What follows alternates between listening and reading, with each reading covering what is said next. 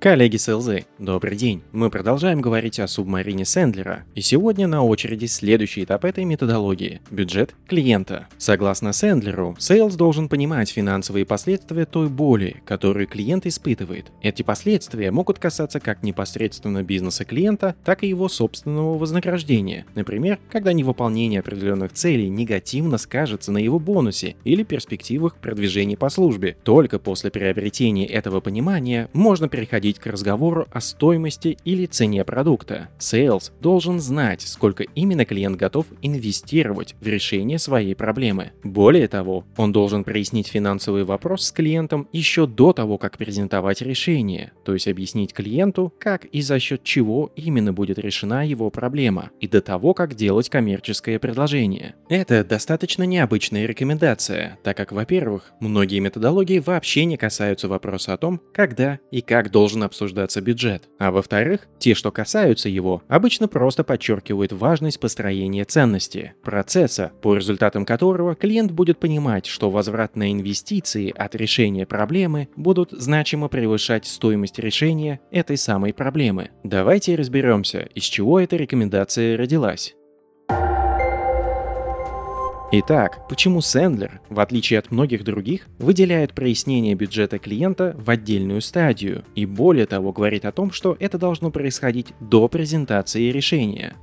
Во-первых, как мы уже говорили, клиенту для того, чтобы принять решение о покупке, нужно осознать ценность. И вы наверняка часто слышали от многих, да и от меня, что клиенту нужно доносить ценность продукта. Кажется, что это утверждение вполне логично, но есть один интересный нюанс. Давайте сделаем небольшой твист в этом сценарии и скажем, что клиенту по большей части все равно, как именно будет решена его проблема. Конечно, если это решение находится в рамках закона, этических норм, политик компании, компании и так далее. И самое главное, устраняет боль. В таком контексте мы неожиданно придем к выводу о том, что для клиента важен не продукт, который решит проблему клиента, а сам факт, что боль со всеми ее последствиями будет устранена. Чтобы лучше продемонстрировать о чем речь, давайте поговорим о медицинских проблемах. Представьте себе, что вы уже длительное время страдаете от сильной головной боли, когда вы не можете нормально сконцентрироваться, работать и вообще думать о чем-либо, кроме как о своем жутком состоянии. Намерение Намерившись покончить с этим, вы идете к врачу, который выписывает вам препарат, что однозначно устранит боль и вернет вас к нормальной жизни. После приема таблеток вы чувствуете себя прекрасно и не наблюдаете никаких побочных эффектов.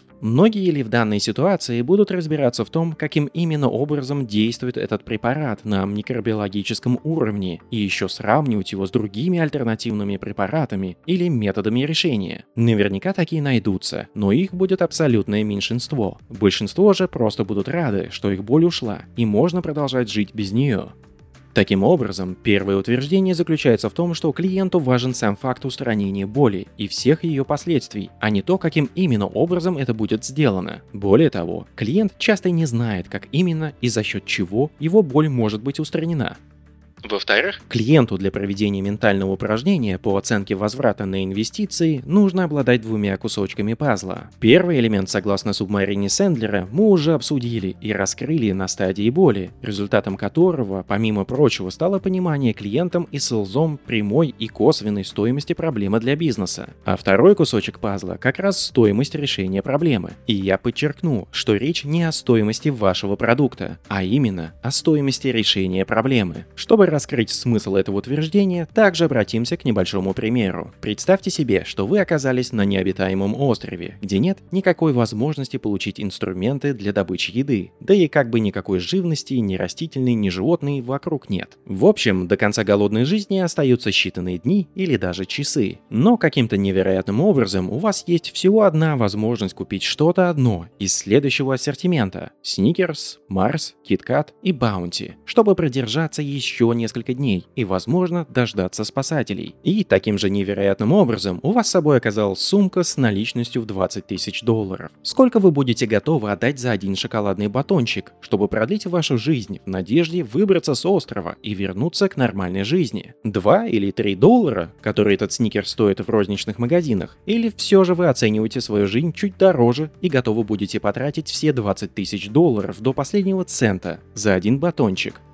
Конечно, это экстраполированный и немного абсурдный пример, но он демонстрирует, что наш клиент на необитаемом острове сравнивает ценность выживания с теми средствами, которые он может пустить на решение своей проблемы. И, скорее всего, готов потратить на эту сумму значительно превышающую среднюю стоимость сникерса или любой другой еды, доступной ему по щелчку пальца в более привычных условиях. Иными словами, стоимость боли, которую испытывает клиент, создает фрейм или якорь, о котором говорил Канеман в своих работах работах, через призму которого клиент будет оценивать допустимую стоимость возможного решения. Например, постарайтесь оценить следующие два вопроса для себя. Вы столкнулись с проблемой, которая вам стоит 100 тысяч долларов в год, но при этом вы не имеете никакого понятия, как ее решить. Сколько вы будете готовы заплатить за ее решение в год? А теперь представьте, что это не одна единственная ваша проблема. И вторым по списку у вас есть другая, которая стоит вам 30 тысяч долларов в год. Сколько вы будете готовы заплатить платить за ее решение.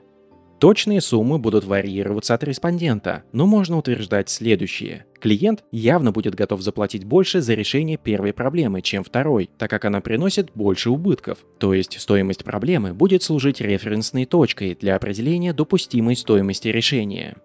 Таким образом, мы можем зафиксировать две идеи. Во-первых, клиенту намного важнее решить свою боль, чем то, каким образом она будет решена. Опять, с условием того, что все в рамках закона, этики и так далее. А во-вторых, стоимость боли сильно влияет на ту цену, которую клиент будет готов отдать за ее устранение.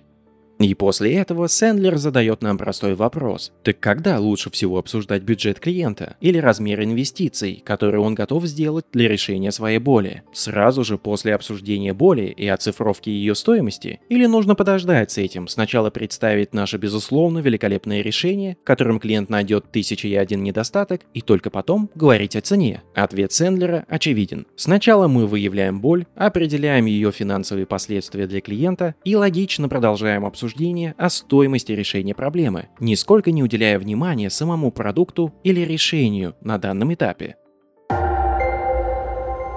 Сэндлер также отмечает, что у этого подхода есть одно преимущество, неочевидное на первый взгляд. Учитывая, что клиент будет формировать свои ожидания по цене, исходя из стоимости собственной боли, он может быть готов заплатить намного больше по сравнению со стоимостью продукта. Но следует заметить, что обратное в целом также верно, так как клиент может не иметь никакого понятия о том, сколько стоит создать и воплотить в жизнь то самое решение, так что его оценка может оказаться ниже даже себестоимости. Также нужно учитывать, что этот эффект, при котором клиент будет готов заплатить больше, чем реальная стоимость предлагаемого решения, возможно тогда, когда покупатель плохо информирован, то есть до этого никогда не имел опыта решения подобного рода проблем, и при этом не рассматривает альтернативные и конкурентные предложения. Или он находится под действием эффекта авторитета, гало-эффекта или другого сходного когнитивного искажения, когда он ассоциирует конкретного человека или компанию с каким каким-то важным для него критерием принятия решения. Обсуждение бюджета сразу же после раскрытия боли, по сути, позволяет СЛЗУ квалифицировать клиента на самых ранних этапах и не тратить время на тех, кто не готов платить. Если клиент не готов делать инвестиции, сравнимые со стоимостью вашего продукта, то нет никакого смысла в том, чтобы тратить часы на позиционирование вашего решения, готовить презентации, проводить дополнительные встречи, составлять коммерческие предложения, чтобы в конце услышать «денег нет» или «цены ваши не очень рыночные». При успешном прохождении стадии бюджета в методологии Сэндлера продавец сможет ответить на следующие вопросы по бюджету клиента. Первый. Есть ли у клиента доступные средства для решения своей проблемы? Если нет, то когда они будут доступны? Второй. Насколько важна роль цены в принятии финального решения о покупке? Третий. Будет ли клиент принимать решение о покупке исключительно на основании цены? Четвертый. При каких условиях клиент будет учитывать не только цену? Пятый. Есть ли у клиента ограничения по размеру инвестиций, которые он готов делать в устранение своей боли? Шестой. Есть ли у клиента уже существующие ожидания по цене решения? Если да, то какие они? Седьмой. Каким образом размер предыдущих инвестиций в похожие или аналогичные решения будут влиять на бюджет для обсуждаемой покупки? Итак, коллеги, сегодня мы обсудили, почему Сендер считает, что нужно обсуждать вопрос цены сразу же после обсуждения боли клиента, а не после того, как будет представлен продукт и его стоимость. Все очень просто. Во-первых, логичнее обсуждать готовность клиента платить за решение своей проблемы сразу же после обсуждения проблемы. Во-вторых, это позволяет квалифицировать клиента и не тратить свое время на то, чтобы устраивать представление для клиента, за которое он не сможет в дальнейшем заплатить. В следующем выпуске мы пройдемся по практическим рекомендациям Сэндлера о том, как можно получить ответы на 7 ключевых вопросов относительно бюджета клиента. Подписывайтесь на подкаст, делитесь им с друзьями и коллегами, если хотите. Но успехов вам и отличных покупок вашим клиентам!